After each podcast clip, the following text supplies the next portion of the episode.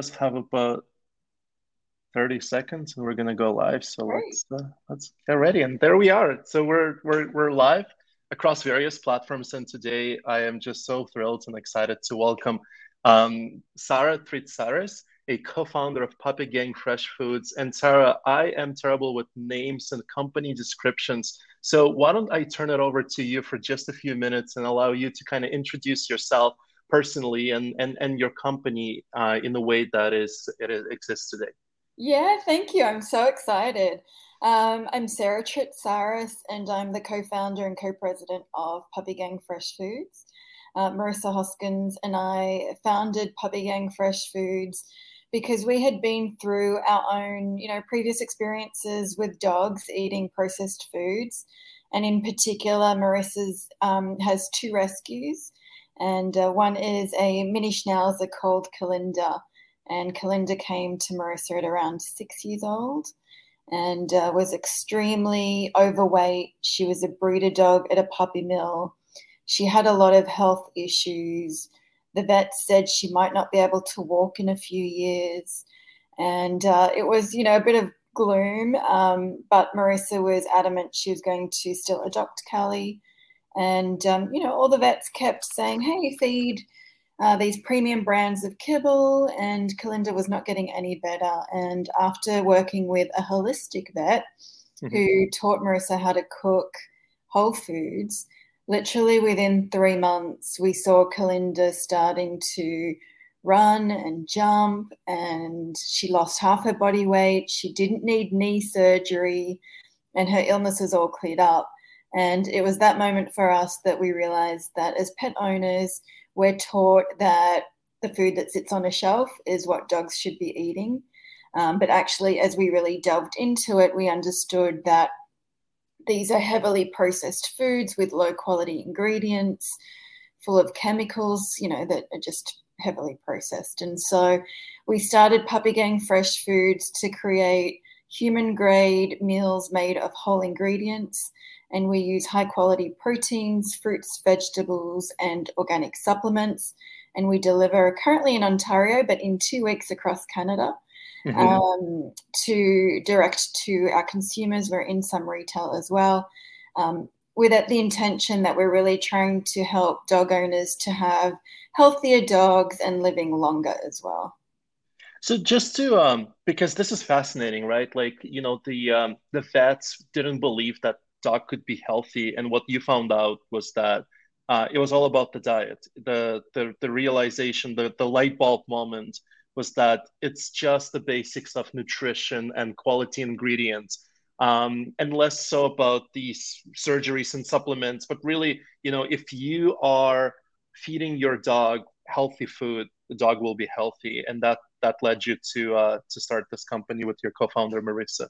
Yeah, as a general rule, yes. Um, we know as humans if we ate processed foods such as you know McDonald's every right. day, we know you know we would be sick, we'd have a bunch of illnesses, our lifespan would be shortened.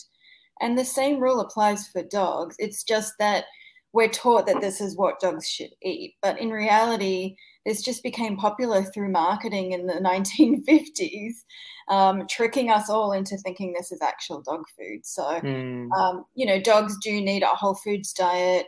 Uh, we can talk more, but either adding it to existing food or as an entire meal.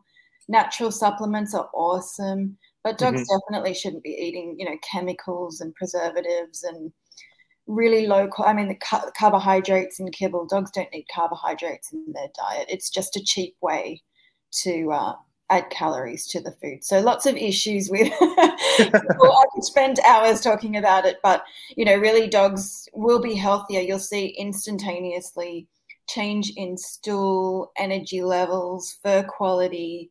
And then, you know, vet bills. I, I've got a nine year old rescue. Every time I take him to the vet, it's a three or four hundred dollar vet visit. So I know the sooner um, if I had gotten him sooner and started him on whole foods, we wouldn't have these these kind of vet bills. So making the change is always important. He's doing great. His health and blood work is excellent. Um, but you know, we all want our dogs to live as long as they can. They're our family. So, you know, I've definitely switched him over to puppy fresh foods. He's doing awesome.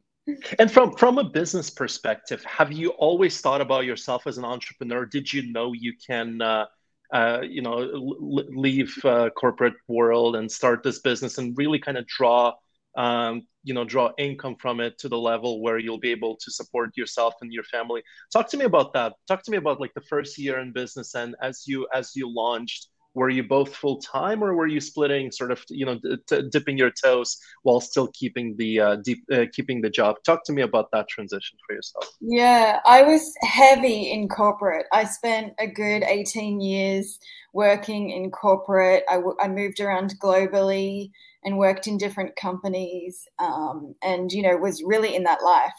Um, i always wanted to do something and venture out um, I always was business minded and interested in making my own impact and adding value. Um, so when Marissa and I came together and you know we saw Kalinda's journey, it made sense for us to start the business. Um, we did it slowly and happy to share some learnings. Um, Please. yeah, we, so we we've been now doing this for about three and a half years.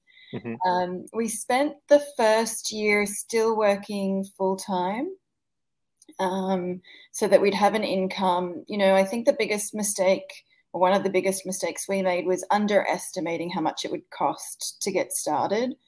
Um, you know, people that say you can start with five grand, I love that. But for us, I think because we were making a product, you know, we had logistics costs and manufacturing costs and ingredients and like then marketing and websites and all that kind of stuff. So, you know, we really needed to continue working to fund uh, the startup and um, did that for a year. Mm-hmm. Um, after the first year, we started growing quite significantly, and we really needed to focus a bit more onto the business to, to sustain the growth and deliver. So um, I left my corporate job and um, started working on Puppy Gang Fresh Foods full time. Mm-hmm. I did that for two years.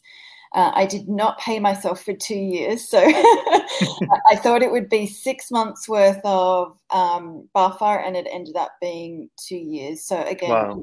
another watch out. And the reason for that, it was a really great reason. We were growing so rapidly. We had 464% growth last year over prior year. But we were growing so rapidly. Obviously, it was costing us as well to be able to keep up with that. Right. Because yeah. you need to put money in marketing you need to purchase more products you need to mix these high quality ingredients uh, and presumably you're you were still making them in, in in small batches so it wouldn't necessarily be a uh, a, a, facility that that you'd uh, you know uh, move in or, or hire but really at least at the beginning I, I assume you were you were making products in small batches and how did that come together did you have to get a, uh, commercial kitchen? Were you were you able to you know uh, strike a deal with the uh, with the manufacturer, a co-packer? Talk, talk to me about that. Yeah, we we definitely um, found a commercial kitchen who would let us come into uh, into their facility in the evenings, and Marissa and I would spend our evenings cooking. Because mm, you had a full time job at that time, both exactly, of you. So you, yeah. So after, after, that, you had to drive drive uh, uh, to the facility so you can actually start working on on on on, on puppy gang wow exactly yeah. So we'd spend you know hours in the kitchen preparing the meals. Um, we did bring on a contract driver so our own driver at that point in time. Uh, we felt it was just a bit easier to manage. Um, but after about a year and a half our volumes got too big to be able to keep up with it. And you know the, the discussion of working in the business versus on the business, we yeah. decided it was time to move to a manufacturer so that we could really focus on the growth in our customers um, versus actually making the product. So we found a local human grade uh, kitchen um, that actually makes human food, and uh, they started producing our meals for us at that point, about one and a half years in. Mm. And in terms of volume, I mean, in your first year in business, can you share any any numbers around you know the number of meals you shipped or dollars you've earned? I'm just curious, really. I'm just trying to uh, to size it up. And and and for the context, you know, going back to your earlier earlier um, uh, comment about starting a business with a thousand dollars, uh, I made that mistake last night. I went on Twitter and I shouldn't have. I but I went on Twitter and I tweeted something like you can start a business with zero if it's a software business and you know how to build products and probably about thousand dollars and if you're building an e-commerce brand. I made that mistake. That comment is public. I need to i need to i need to i probably need to delete it because now everybody is looking at me and laughing and probably saying you don't you don't know what you're talking about uh, starting a business with thousand dollars. Good luck with that. Um, but I, I I, I was naive enough to think that you know it shouldn't be too hard right? Like you put up a landing page uh, you know, probably Shopify, you know, costs you about 50 bucks a month.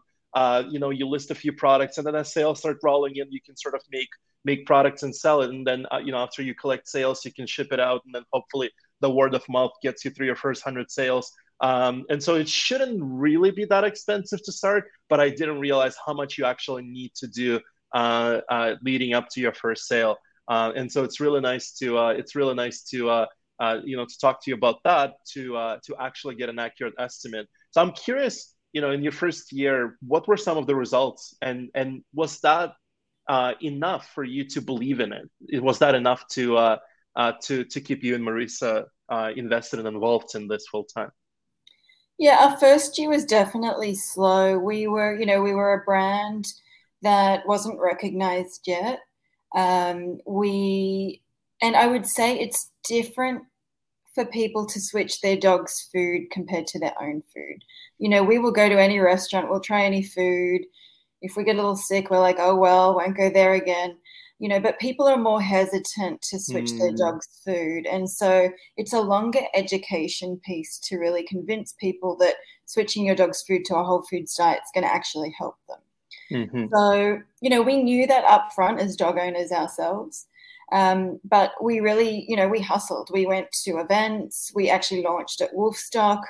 Um, we would go to dog parks and give out samples. We were really just trying to build up brand recognition. So we were very small in our first year.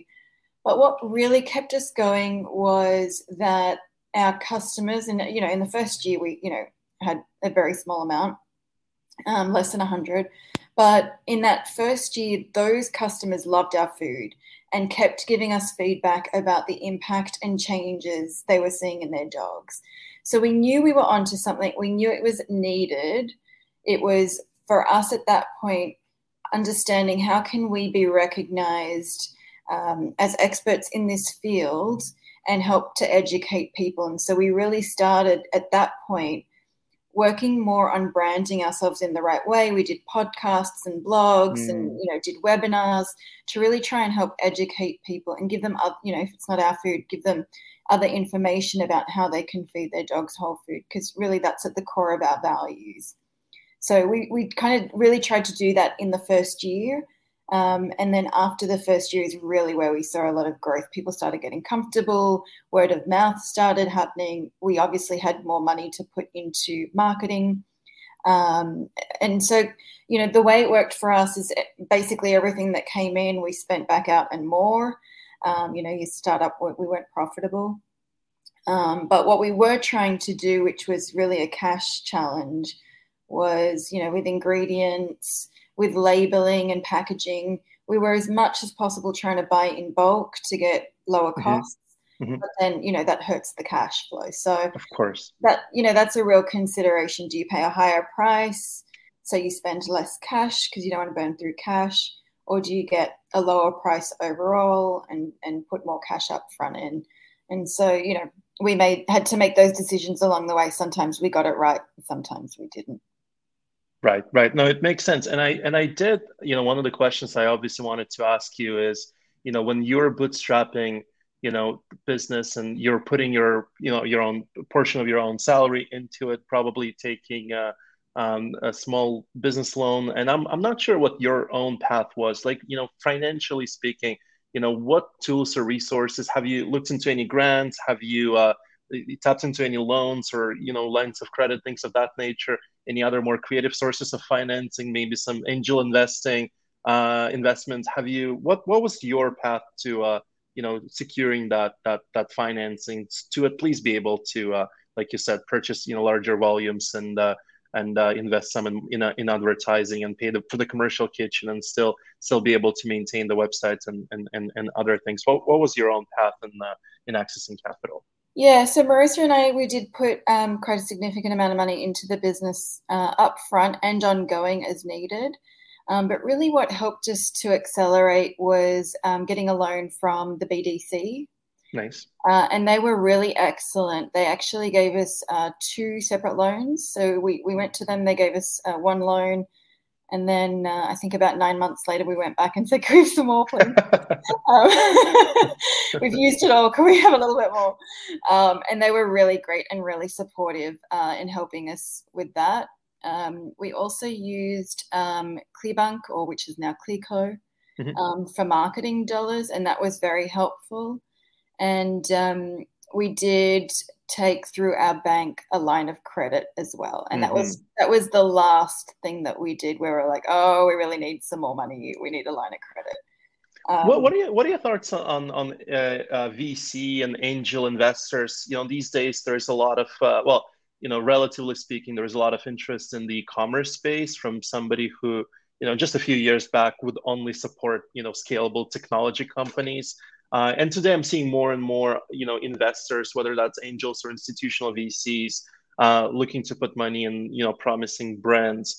Um, and I mean, you did you did get from from my understanding, you did get a got acquired recently uh, by another company. So that that is an exit that a lot of them would be looking for when putting in you know putting in the dollars and i think you know th- about three and a half years in business that's a really good result that's potentially a venture backable you know business that can that can ger- generate shareholder value. Have you considered raising money from from investors? Have you have you tried uh, doing that? And and, and what are your thoughts? Yes we did actually. Um, so we were actually part of founder institute mm-hmm. which um, was a, which still is um, an accelerator for very very early stage startups. We were a little late stage but still very helpful um, and then through that program, they also offered Founders Fund, which was all about raising money. So we actually started um, back in December on a journey of looking for investors. And that was our intention. We were going to raise money. We were trying to raise $1 million um, mm-hmm. into the business. We wanted to get angels or early stage VCs and uh, we ended up with a really great group of investors that uh, had either said uh, that they wanted in or um, you know where we felt like they were heading in that direction. We ended up with about six investors that um, really wanted to invest in the business. And do you uh, recommend do you recommend that path for other entrepreneurs in the e-commerce space that are trying to diversify their capital capital stack and capital sources or or is it is it that you need to get quite a lot of traction uh, before any of these investors will, uh, will will will will give you money? What what was your experience? I definitely suggest it. I think we started that process too late in hindsight. Um, even you know the the founder institute team kept asking us, "Hey, do you guys want to raise?" And we're like, "No, no, we're good. Don't worry, we got this." Um, so we started too late. It was a little bit naive of us not to start that process earlier. Um, so I do recommend it. Um, I think for us, you know, with the debt that we had taken on through the loans, we'd kind of maxed that out. And, you know, had we started with the investment earlier, I think that would have been more beneficial for us because the, the thing that we really focused on was um, making sure we find a group of investors that are very aligned to our values and could support us in our growth. We weren't just looking for investors that were going to give us cash and go away. So, you know, that was really important to us. And we ended up with a brilliant group that, that we were chatting to. Um, so I definitely do think that's the right way to go. One of our lessons through that process was um, make it very clear to investors why there is an urgency in your product or service and market. And so, for example, you know, everyone thinks, oh, healthy dog food, how cute. But no, this is like a very, very big business, it's a multi billion dollar um, industry. We have seen huge explosion in the US. We know Canada will follow. Whole Foods in dog food is the fastest growing uh, space. And so, you know, we were really sharing with investors this is the right, get in early because this is going to blow up. Mm. Um, and so, find what that urgency is in your business because, you know, they see so many different pitches um, that you really want to get the investors you're talking to excited about it and moving at your timescales as well. Right, right. No, for everybody listening, either live or after the fact on the podcast, never, never too early to uh, put together that pitch deck. Start reaching out to uh, potential angel investors or early stage VCs. And you know, in case of a founder institute or other organizations, you know, I would also emphasize the importance of these uh, communities or as uh, uh, accelerator programs or d- different different groups that you know tend to support entrepreneurs. You know in 2022 there are so many places where you can go and like at paperstack for example we took part in google accelerator and techstars and i'm not sure if we would have been here if it wasn't for you know those those great organizations and of course along the way we took part in, in, in many more. And sometimes they'll offer free office space sometimes they'll offer connections and introductions to customers and investors. It makes it easier to hire people because you get more brand awareness. Speaking of brands you can get published or get pr coverage um, you know through through affiliation. So it's definitely worth checking out uh, you know different different uh, support ecosystems that that you know particularly uh, your brand can can tap into. Um, I'd love to um, maybe switch gears here and really talk about the impact of COVID uh, on your business. And I know we're going off schedule and completely off off the uh, what what we were going to discuss, but I'm just you know I can't help but think you know how how this pandemic has impacted your business. Um, I I you know I'm a proud owner of a cat. Uh, and it's really been a pandemic cat. I, you know, some some some sometime uh, you know, in the lockdown, you just realize how lonely it could be to be working from home and be by yourself. Um, and so I've noticed a lot of people, including myself, started adopting, you know, cats and dogs and other other animals. Um, and it's been a huge, huge. I mean, I've never seen so many pets on the streets at you know uh, after work going for a walk, and everybody's walking their dogs. And I don't think I've seen that before. So I'm assuming the pandemic was good for you from like a sales perspective but I don't mean to underestimate the complexities and you know and uh, uh, you know probably supply chain disruptions and you know uh, access to to funding and capital during the pandemic. Can you talk to us about your experience navigating this business during the pandemic and how did that impact impact your business? Yeah, I mean, it was definitely an interesting time. We saw over the last two years um, you know, the pandemic puppies, as it was as it was called. We saw uh, households across Canada going from 30% dog ownership to 50%. Wow. So basically, every second household in Canada now owns a dog, which was great for, for us. We also found that people were working from home more and they had more time to research. And so we started seeing a lot more interest and inquiries about whole foods. What should I feed my dog? My vet's told me this. Is that correct? And so there was just a general um, increase of interest in asking questions about whole food and starting to really, you know, spend the time reading the blogs, seeing our posts, getting that education, and then coming back with questions so that was you know really helpful uh, for us. And as i mentioned we saw you know 464% growth in uh, 2021 which 464% growth in just yeah. one year. That is crazy. Good yeah. for you. Yeah through the pandemic. You know the, the stores unfortunately were shut. Um, it was you know we were trying to get into retail obviously not great timing. Mm-hmm. um, but we offered uh, free delivery across all of ontario and we still do and so that was a very convenient option for people through through that time. Um, but yes, we did have we had delivery challenges, we had some logistic challenges. Um, it, costs of ingredients and packaging all went up. Um, you know, and we chose, we made the decision we were going to keep our meals at the same cost. We did not pass those costs on. We decided to take that hit because for us, we knew it would be a point in time. We really wanted to stay strong to our values that we want as many dogs eating whole foods and we didn't want to make it unaffordable for consumers to do that. So, you know, we took we took some punches as well on that. Um, you know, we had, as I mentioned, a delivery person who was, you know, working through some of COVID, but then went found a job, and it was obviously difficult to hire at that point. So we did, we had some of those uh, little hiccups through that period as well.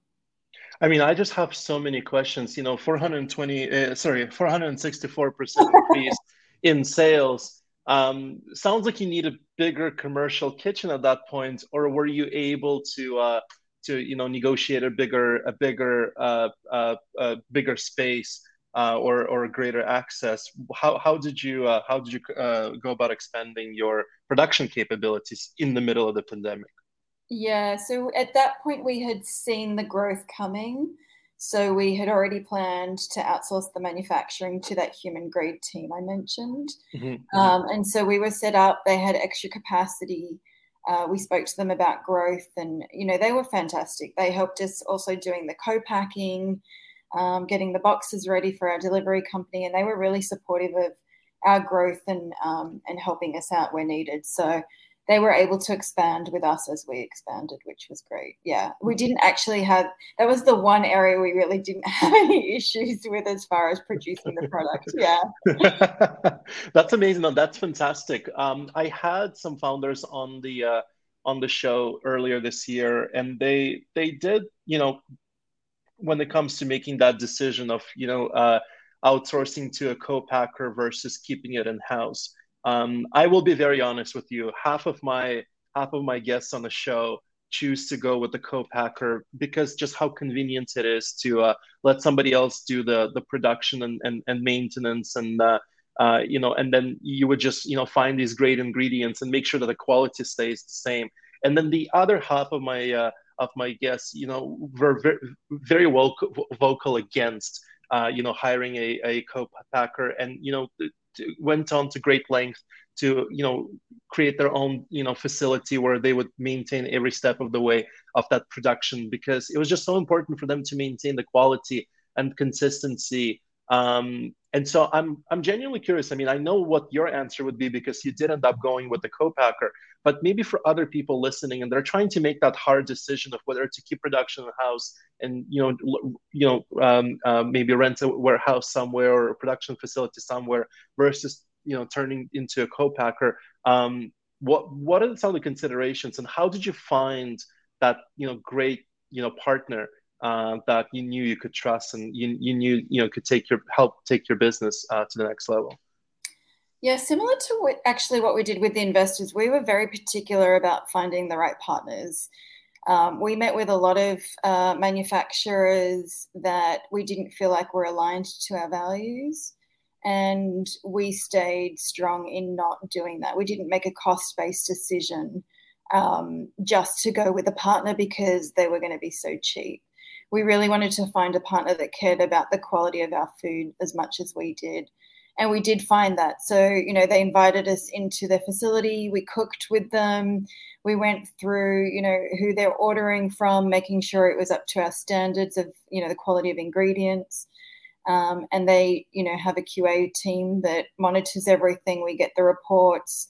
So we were able to do that. We tested the food um, and made sure it was all up to our standards. And you know, if something ever happened, as it does, just naturally, um, they were always able to fix it and uh, and willing to work with us on that. I would say that you know you get to a point for us where um, we could not, we weren't at the point in our business to go and buy our own facility and hire our own team. Um, and so we really had to take that decision one to let the experts do it. You know, we're not expert cooks as far as getting the processes right and doing it in the most efficient way. Um, so that we could really focus in on the business. So I think finding the right partner is key. I think where we did have some struggles, um, and our, just so everyone knows, our product is frozen. So we have like a different layer of logistic challenges.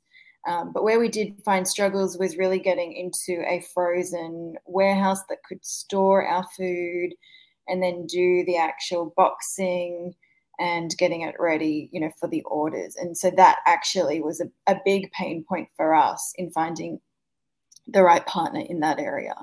If we didn't have a frozen product and it was, you know, something that could sit in our own apartments, we probably would have done that component a bit longer um, rather than outsourcing that. But we really didn't have the freezer space for the um, volumes that were going on. Makes sense. Makes sense. Sarah, you know, I uh, um, now that we're sort of like uh, uh, you know um, at halftime, I I want to start and I want to I uh, uh, ask you more tactical questions, right? So a lot of our viewers. Um, they're either in the early stages of starting their own business or maybe even operating today and you know they're curious about things like marketing um, things like uh, logistics things like shipping and uh, um, you know storage and outsourcing and just so you know co-founder dynamics things of that nature um, and so if you, if you don't mind, you know, I, I, I want to go a little bit deeper into some of the areas and, you know, feel free to share as much as, as, as you're comfortable sharing. I, I, you know, I wouldn't, I wouldn't uh, hold you uh, to, to it, but, you know, one of the questions that we get a lot is what's the best way to acquire customers? And I, I understand that it's, uh, it really depends on the product and it really depends on the, you know, demographic and, you know, uh, stage you're at. Um, do you feel like uh, paid advertising is for the most part the only way to drive revenue these days? Or have you seen and i'm referring to a d2c right? So we'll we'll, we'll touch base on the retail and, and distribution uh, in, in in the future question. But i'm curious to hear you know for your direct to consumer brand um, is it mostly coming through paid advertising? Have you had success with you know influencer marketing uh, or social media content or any other channels? What, what what's your advice on uh, you know finding the right uh, customer acquisition channels for your d2c brand? Yes. As i mentioned for the first year we really hustled. We hit the pavement. We went to all the pet expos. We had booths. Uh, we'd give out free food at dog parks uh, we'd, we, you know, we'd sponsor uh, dog type events and, and, you know, talk about whole foods and, and let people taste the food. Um, we really tried to do that. And as part of that, we were aiming to build up our email lists. Mm-hmm. And so at that point, we weren't even taking product to sell. We weren't going to the expos and trying to sell product. We were literally just handing out free samples and asking people to write their email down. Mm, a sample in exchange for an email. Interesting. Yeah. Um, so, you know, we did that, and that was a really effective way to, to build up our first couple of hundred uh, email subscribers, and we felt like email was a really effective way to share information, uh, educate consumers, and then you know build that trust to get um, them trying the food, and that that really helped. But I would say that once we had those emails, once we had started communicating with customers, they've now you know been to the same type of dog events, they've seen our branding a little bit we did really use paid advertising to support all of that because now we could retarget through Google and Facebook. Uh, the customers that are interested, we now have profiles of the types of customers that you know are interested in this. Um, and so that helped. We worked initially with um, an agency mm-hmm. Who was really great in just helping us get started and kicking things off for us. Um, and so we used a combination of different things. We also did some PR. We uh, we worked with a PR person. We did two morning live morning TV interviews. Uh, we took Marissa's dog Callie that I mentioned earlier on TV. We had the host try the food with us because it's human grade. we actually ate dog food on air. um, yeah, so you know we we did a little bit of everything. Um, definitely, Google has been good for us. Facebook, I think most people are feeling the pinch on it. Mm-hmm, um, mm-hmm, mm-hmm. Still do use Facebook ads, uh, but not as effective as uh, Google and email as well. Um, the other thing I think we did too late in our business as far as acquiring customers was introducing a loyalty program. Mm. So where we offer both subscriptions and one-off purchases to our customers. And it was really only about a year ago that we introduced a loyalty program where they get points for each purpose, uh, purchase, points for referring another customer, and so on. I think in hindsight, we should have done that a lot earlier and encouraged the referrals. And so every now and then, for example, we do double points on a referral so mm. that you know, people are getting extra points and they're referring people. So I think there's a number of different things. We try everything. um, we've also tried some things that didn't work. Um, you know, we, we did some elevator advertising, which didn't work for us. Um, we did some mail drops. Um, Marissa and I, you know, went door to door and putting our brochures in uh, in letterboxes, things like that. So I think at that you know early stage, you try everything. Um, but definitely the email lists and then the retargeting has, has been the main two things for us.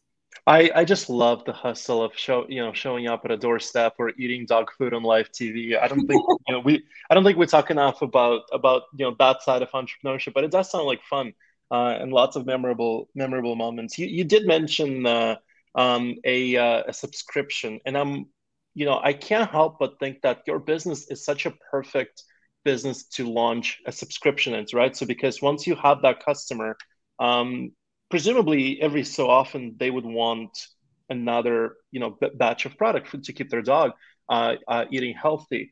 Um, and those types of businesses usually command much higher valuation premiums. So, you know, if you have a subscription, you can raise at a higher, you know, valuation premium from investors. You're, you know, if you're uh, selling a business, you know, you can uh, exit a business at a high, higher multiple to revenue because there is a recurring component to it.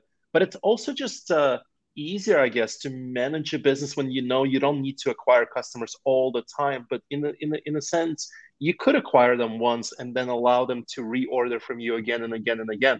Um, is is recurring subscription a, a, a, sizable chunk of your business? Do you and and and what were the uh, the learnings of you know uh, actually launching a, a a capability like that? Were you from day one based on subscriptions, or is that something you uh, introduced over time as you saw more people coming back? We did it um, not from the beginning. Very, we did it very early. Uh, actually, it was uh, the Founder Institute. Uh, mm. We had a series of mentors as part of that program, and um, I remember one of the mentors saying, "Why aren't you guys doing subscription?" and we are like, "Oh, we don't know." we didn't um, know that was an option. Thank you so much. Yeah, and so um, definitely from a cash flow perspective, subscriptions are awesome. Highly suggest you do it if you can in your business. Um, but also, it's easier for the customer. They don't run out of food. You know, the worst scenario is you run out of food for your dog um, and don't know what to feed your dog. So they can set it up, they know when they're getting it. But we also reward our customers for subscribing and also for the volume they're ordering. So the more you order on subscription, higher volume, the lower the cost per pack is. And so we found that a really great way to make it um, even more affordable for consumers to feed their dog whole foods, um, but really great for us as a business to know what's coming through each month. Um, we, and we did a lot of education on it. You know, our email flows were set up with subscription. We're all a bit hesitant to subscribe, uh, and we really spent a lot of time educating people that they can subscribe, they can pause, they can you know skip, they can change, they can cancel. They're not locked in forever. So you know it's just a more convenient way for them to to uh, order food. I've experienced that firsthand because when we were traveling uh, abroad for for one of the accelerators, we did subscribe to a a, a, a meal kit subscription, and it was so easy because it would just show up at your doorstep every Monday. It was there you know fixed number of boxes so you mm-hmm. always knew that you know you're getting food and you you know it really did save time and mental you know energy on thinking you know what to buy when to buy you know do i have enough in my fridge what you know how do how am i going to cook it and am i running a you know cooking oil and and just uh, it, it, the subscription really made sense um, so i was happy you know happy i was happy to use that uh, and so you know i can speak to that um, I'm curious, uh, uh, Sarah, when it comes to retail distribution. So, you know, we spoke with, about direct to consumer and customer acquisition, but when it comes to retail distribution, it is a B2B sales process in a way, right? Because you need to pre- prepare a proposal or, or, or, or a deck. You need to reach out to a decision maker. They need to evaluate your company on a variety of levels. And then once you're in the store, you need to make sure you can keep up with you know with the volume and quality standards and and make sure that your product also stands out uh, in a you know crowded shelf um, uh, against other competitors. Can you talk to me about your experience when it comes to distribution, whether that's retail or wholesale? How did you get into it? What was your first uh, first uh, distribution partnership like, and, and and how are you approaching these things today? Yeah, we found actually retail a lot harder than we thought it was going to be. Um, we we always wanted to work with more premium pet stores as our priority, Um, not the larger stores that you know kind of have a bit of everything, and you don't have that personalized touch. So um, again, we hustled. We gave samples out to retail stores. We picked up the phone. We went and visited the stores. Um, and with these things, you have to follow up over and over again because everyone's busy. So I would say, don't be shy to continue to call and you know email and ask ask if they're interested. Um, but yeah, we initially before COVID got into a couple of retail stores, premium pet stores. Um, and then through COVID, we made a national partnership agreement with a, a premium pet food chain, pet uh, store chain. Um, and so we have been working with that national pet store to really get into now their individual stores across the mm-hmm. country. Um, in two weeks, we'll be expanding across all of Canada. So we're starting to now work into the other provinces. Um, but yeah, it's definitely time consuming, but really worth it because customers can try a single pack without ordering a minimum quantity. Um, we also spent quite a bit of time educating the stores about our food, how it's different to our competitors. We definitely, you know, put together a little document that talks about the quality of our food, why we're different, and you know, explains what whole foods are. So I think you, you really need to think about the education We've also done pop up events at each retail store. So we're also trying to help the retail store uh, drive new business to them as well. Um, but I, I, would say you want to be in a position where your cost of goods are at a point where you know you can give up a certain percentage to the retailer because the retailer is going to generally want to take about thirty percent um, margin there. So you want to make sure your cogs can can take that um, when you're going into retail. Otherwise, if you're making too much of a loss, it's cash burden if you don't have that cash. Got it. Got it. So, is are today you are reaching that nationwide distribution in Canada through a uh, um, a, re- retail distributor, uh, uh, re- re- um, premium pet pet brand, um, and I guess I'm curious if you're seeing more business now at this point coming from those retail, or is it still direct to consumer? I guess the other way to phrase that question, or what the reason why I'm asking is, you know, I, you know, we had guests on the show that would only do direct to consumer because you know that's that's their comfort level. That's what they wanted. They really wanted to. Uh, uh, you know, be able to reach the consumer, and uh, they, you know, they didn't think that they, at least at, the, at that stage, needed retail distribution. And then we have other guests on the show that very quickly realized how disproportionately bigger chunk of their business was coming from retail and wholesale and they sort of you know kept their website but were diverting more of their attention you know in that direction. What is your strategy you know with with puppy gang? And when when you were still you know say you know a few, a, a few months ago uh, how are you thinking about uh, you know the, the strategy around uh, you know where to focus your own resources and which channels you uh, you were you were going to prioritize yeah i think it depends what industry you're in as i mentioned getting someone to change their pets food is a bigger buying decision than trying another product and so for us we really needed the brand recognition before going into retail because we felt like if we just went out to retail first up without that brand recognition, people don't have that trust in the brand yet to go and try that food. And so we we took the strategy to build up that brand recognition, uh, become experts and trusted in our, our brand and food, and then go to retail. And COVID slowed us down. I mean, mm. you know, hmm. had it not been for COVID, we would have gone into retail a lot quicker. Um, that slowed us down. It didn't make sense during COVID to go into retail. So it's really been this year that we've started the retail strategy back up. Um, we do want to stick to the premium uh, retailers. And, you know, our overall values and goal has always been let's get as many dogs as possible eating whole foods because we want them to be healthy and living longer. And so we've done a number of things. We have partnered with restaurants uh, who serve our menu on their patio so people can dine with their dogs and order food mm. for their dogs. Um, we're on Uber Eats in Toronto and Waterloo.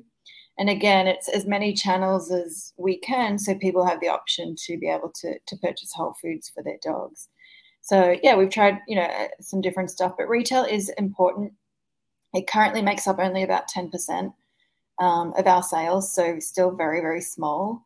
Um, but also with the company that's just acquired us, which I'd, I'd love to tell you that story of how that happened.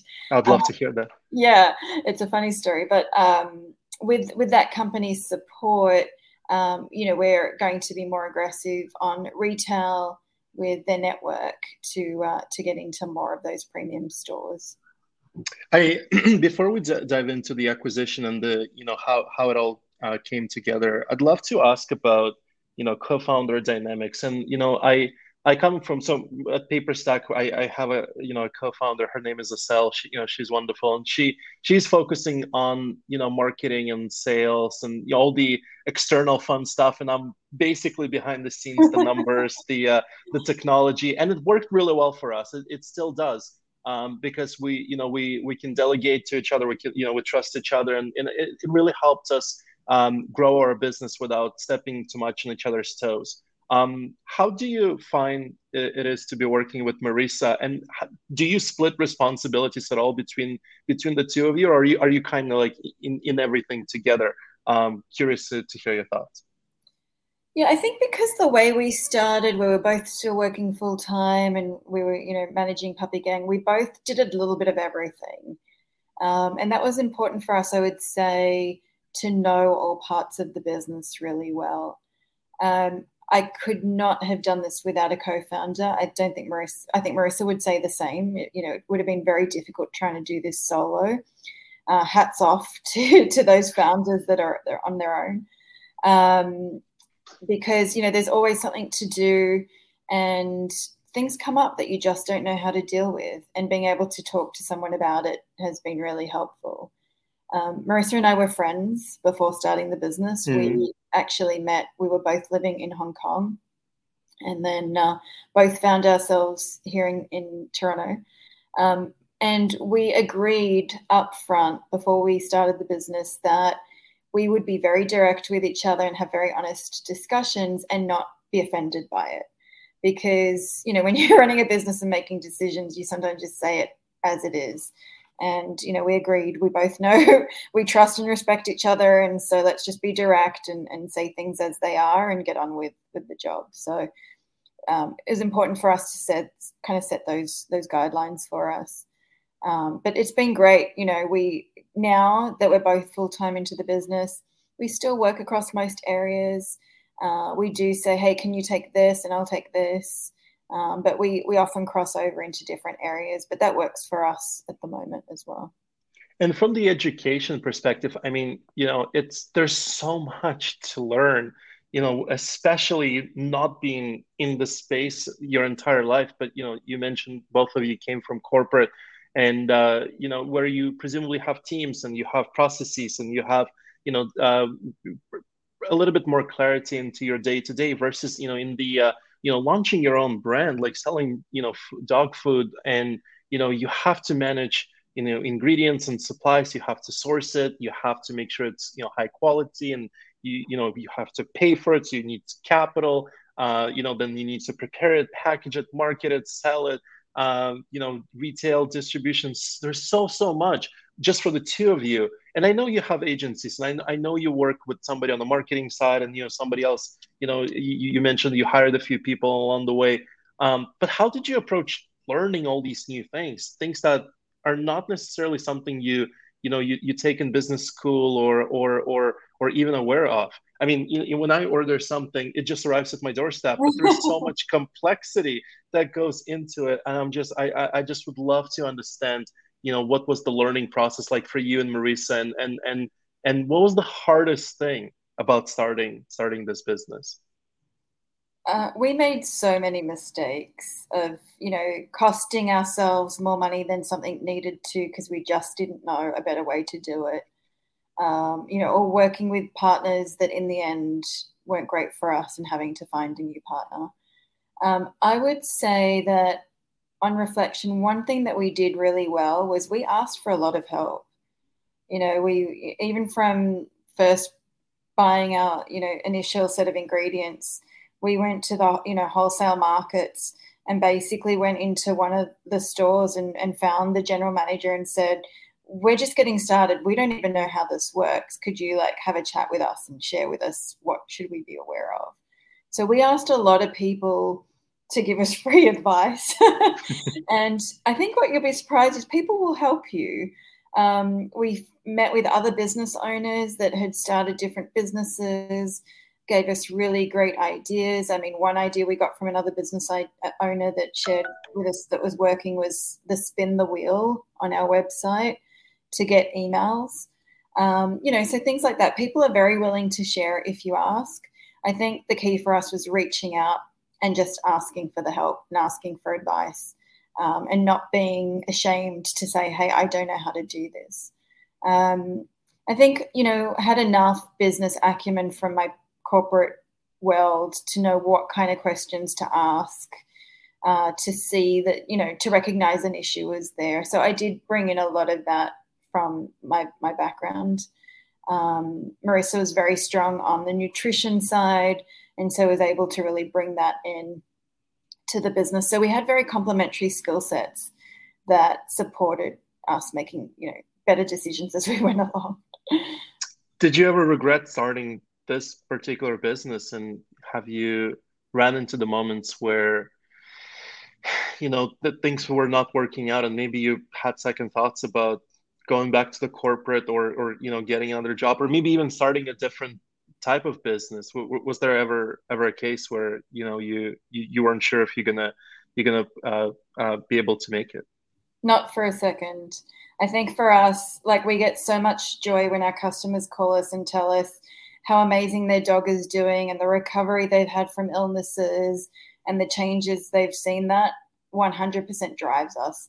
And i think that if you're starting a business to make a lot of money, that's probably not going to help your motivation. You really have to have a passion for what you're doing because there are definitely tough moments, definitely lost lots of uh, sleep um, through stress, but you know, we always were very focused. We knew we wanted to do this. We knew we were going to change the dog food industry and we were going to reverse all of the, you know, illnesses and issues that have been caused from commercial pet food. No, that that's amazing. My last question really is uh, about the acquisition, and I know I saw I saw that post on LinkedIn. You've you've been acquired by uh, Ethé, which you know sounds like they're also Canada's you know sustainable food producer. Um, maybe not exclusively focused on on on dog food, although I'd, I'd love to hear you know what they what they do and and what why do you think they're a good you know good partner to you and but you know more importantly how did that all happen? And you mentioned there's a story of how you've met and how it all started. I would love to hear that. Yeah. Well as i mentioned we had set out to get investors and and bring in a million raise a million and um, you know carry on. And the one thing that we got from the founders fund program that we did um, was reach out to all the mentors they had introduced us to reach out to anyone on your LinkedIn network, ask for other introductions, just do whatever you can to get calls and start chatting to people. And so, as part of that, um, I had found Nick Spina, who is the CEO of the Ethé Group, um, which includes Live Fit Foods, and reached out to him and said, Hey, I saw you guys have done a big raise. Would love to learn how you did that. Would you be willing to jump on a call? And he did. And, um, you know, we started chatting. We realized there were lots of synergies in our business and that we could really partner together and bring those synergies to life. So it kind of happened accidentally. Um, over time, we wanted to really work together. Um, Nick was acquiring companies to build a consumer household goods uh, brand and they already are Canada's largest pre cooked home delivery meals for, for humans. So it made sense for us to be able to work with their team. They're 100% sustainable, they have zero food waste, they tied very much to our values, high quality ingredients. And so we decided that we'd come together and um, yeah, and join the Ethé group. And uh, as I mentioned, they're helping us in two weeks to expand across all of Canada. Uh, we'll be uh, making our food at their um, facility, which is in London, Ontario. And we're just excited that, you know, we're also supporting the environment. Um, they want to change the food industry. We want to change the pet food industry. So our values are, have all been really aligned and it came together so nicely. We, you know, we really appreciated it. The team's been awesome. And, uh, you know, sometimes life takes you in an unexpected way, but this has been really great for us. We're so happy. And presumably those investors that that have invested not that long ago um, we're also happy with the outcome. I mean, you you return some of that some of their investments back to them, and and and and you know they they presumably made um, uh, return on their investment. Um, what, well, what was there? Mm-hmm. Yeah, we actually paused the investors. So as we were coming towards closing on those investors, this popped up, and you know we really decided let's pick one way or another. Mm. We went with the acquisition. Um, but we're still talking to those investors because now we have an even more exciting story um, for them to participate into the you know the wider group, and um, I think that will turn out really great for the investors and for us as well. Where you know it's fully sustainable, zero waste, and it's really still making an impact for dogs and humans and, and overall health. Mm-hmm. A lesson to investors: you should move a bit quicker if you if you want to get in and then you know get that great return because sometimes these deals just move too quickly. Um, how did you know how to negotiate or or navigate the merger? I mean, you know, when when when an acquisition comes up, in my mind, it's lots of lawyers and lots of discussions, and you know, really, it's you, you never really know if the thing is going to go through until until everything kind of settles and you know the money hits the bank. But I'm curious how you how you navigated the negotiation and the whole process and was that a lot of time commitment on your end and you know taking uh, taking focus you know quite possibly away from from the day-to-day operations. What what, what was your experience like? We just worked extra hours as all good founders do. Um, do you know we we worked with nick very closely the ceo of fa and we found him to be such an open um, and transparent person, which is why we only ever considered um, coming into the group. Had we not had that feeling of values being aligned and strong communication and transparency, uh, we would not have joined, and we were very clear on that. Um, so, actually, the negotiations, you know, we had agreed between Marissa, Nick, and I on the direction of what we wanted, um, what we were agreeing to, and then we basically passed it to the lawyers and said, "This is what we've agreed to. Um, now just write it out." I had a bit of um, M and A experience from my corporate world, um, which was really helpful. Um, also had a lot of friends that I called in, you know, in finance and was like, "Hey, this we're talking about this. Do you think this is okay?" So again, leverage your network, ask for help, um, but definitely need some good lawyers and pragmatic lawyers. You know, as a startup, you don't want a huge uh, legal bill. You want to know that your lawyers are very pragmatic. They're focusing on the important stuff. Everything else, don't nickel and dime it. You know. I mean, Sarah, you know, it sounds like, you know, this has been really a success story for you and, and Marissa and, and this company and, you know, leaving a corporate world and, you know, three and a half years later, you know, get, you know, growing to the point where, you know, you, you, you get your business acquired and what, what a journey, what a success. And I'm curious what's next for you and Marissa. I mean, you know, I know you'll be joining a larger team and, you know, hopefully, you know, get into more resources, but, you know, kind of like, the other consideration is you know how how much time do you actually still want to want to spend on you know building something like that versus maybe you know making up for some of the lost time with friends and family and you know taking that vacation you haven't taken in three years and you know maybe paying yourself a little bit more now that you know uh, it's uh, it's it's you know bigger bigger entity. Um, how will this change uh, you know the way you are as an entrepreneur the way you are as a person? Um, what I'm trying to ask is what what's next for you and Marissa? Yeah, we're you know we were very clear, and you know Nick had asked us to stay on in, and continue running Puppy Gang Fresh Foods, uh, which was a great compliment to be asked to do that. We're so passionate about it. We don't feel like we have achieved everything we want to for the company and for dogs across uh, Canada. there's a lot more in our plans of what we're going to build with Puppy Gang Fresh Food. So the foot is not off the accelerator. We've still got a long way to go, and uh, we're going to keep hustling and keep pushing. The team have been great. They're letting us, you know, do what we need to do and supporting us with that. But it means we can, you know, expand our product lines and and move a little quicker in our growth plans. And so, yeah, we'll just hold off on that holiday a little bit longer. But um, it's exciting for us. You know, it's very motivating. We, we absolutely love it. And uh, we want to keep doing more and really change the pet food industry. Sarah, thank you so so much. I I have learned a lot, and uh, you can uh, totally invoice me for this time because it's just been such a selfish education. But I also know quite a lot of people out there um, will benefit from from learning about your journey. And congrats on everything that happened, and continued success to you and Ethé and the uh, yeah uh, Puppy Gang brand. Thank you so much.